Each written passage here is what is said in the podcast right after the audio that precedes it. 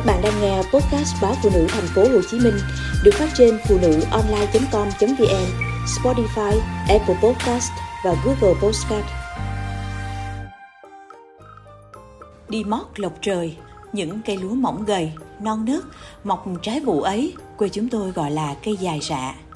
Cái tên nghe buồn buồn, thừa thải ấy lại là tinh túy của ruộng đồng vun vén lên cho đời bát cơm thơm dẻo ngon khác thường khi chuột đồng béo mút mít từ bờ ruộng chạy ra mò mẫm. Hạt thóc còn sót lại trên đùm rạ đã ngã màu vì xương xa và bóng tối. Từ những thân lúa đã cắt, bật dậy trời non, gốc lúa đau đớn ứa nhựa, phục sinh lên một kiếp sống mới, bắt đầu bằng những mầm xanh nhú lên.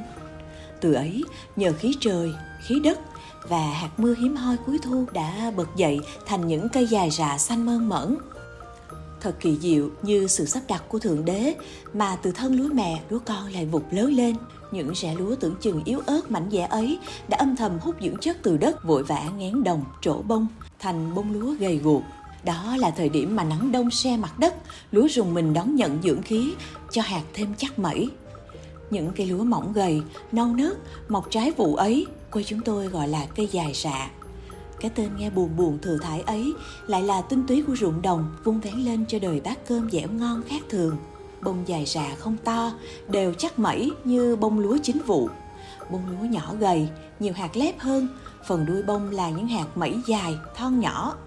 Nhưng hạt gạo của nó, nếu ai có dịp phút nếm qua, sẽ chẳng thể nào quên được cái vị thơm nhẫn nại cần cù của cây lúa là lộc trời đất ban tặng cho con người. Hạt gạo gầy trắng xanh mảnh mai, hương vị ngạt ngào dẻo thơm ấy, không có thứ gạo nào có thể thay thế được. Hạt gạo ấy quê chúng tôi nâng niu, dành dụm, không dành cho người lớn khỏe mạnh, họ cho em bé nấu bột, cho người già ốm dậy được ăn thôi. Hình ảnh người đàn bà với chiếc bị cói đeo trên vai, lang thang nơi cánh đồng mùa đông lộng gió, đã gieo vào tôi những thương nhớ mênh mông chiếc lược thưa cầm trên tay, cài vào bông lúa dài rạ tay nhanh lựa tuốt hạt mẩy cho vào bị cói. Bước chân liêu xiêu trong giá buốt lòng khấp khởi mừng khi mỗi chiếc bị, mỗi lúc một nặng thêm. Mẹ tôi cũng từng có nhiều ngày cặm cụi suốt ba buổi chiều cần mẫn bước đi trên cánh đồng quê. Bòn nhặt từng nhánh lúa hao gầy sót muộn để cất dành cho con. Chờ con về ăn khi tết đến xuân về có được yến gạo từ cây dài rạ là bằng chân mẹ, đã lặn lội qua bao mẫu ruộng quê mình. Là chiếc lược thưa tỉ mẫn trải vào bao nhiêu bông lúa lép, trải vào gió bớt chiều đông.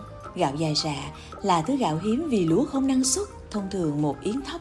Bình thường người ta có thể xay giả được gần 7 kg gạo, nhưng với 10 kg thóc dài rạ, chỉ được hơn 3 kg gạo mà thôi thóc dài rạ phơi trong nắng ong ong trên sân gạch chút hanh hao của xứ biển, giúp cho hạt thóc khô mà không bị mất hương thơm. Cũng bởi cây dài rạ cứ hồn nhiên xanh, chẳng cần bàn tay con người chăm bón, nên hạt cơm thơm và ngon đến khó tả. Thành phẩm gian nan, khó nhọc là thế, nên một cân gạo dài rạ sẽ đắt gấp 3 lần gạo bình thường. Thời gian của vụ mùa thường dài hơn vụ chim, nên cây dài rạ cũng có điều kiện để kéo dài thời gian sinh trưởng khi phát hiện ra thứ gạo này rất ngon, người dân quê tôi lúc gặt lúa đã không cắt sát gốc mà chỉ hớt bông lúa lưng chừng để mầm xanh từ thân rạ phát triển nhanh hơn. Quê tôi miền chân sống, đồng đất thổ nhưỡng đã ban tặng cho người dân nơi đây biết bao giống lúa cho hạt gạo ngon, hạt tám xoan dẻo mềm thơm ngát, hạt gạo dự dẻo ngậy, hạt gạo hom cấy bền làng sông, ưa phù sa màu mỡ, hạt no tròn, đồ sôi vò ngày Tết đoan ngọ thì là một đặc sản chỉ còn trong nỗi nhớ. Những thứ gạo ngon mà năng suất thấp giờ người ta đã thay bằng những loại giống mới. Nhưng nỗi nhớ về nồi cơm gạo mới buổi đầu mùa vẫn còn ngát trong mỗi bước chân xa.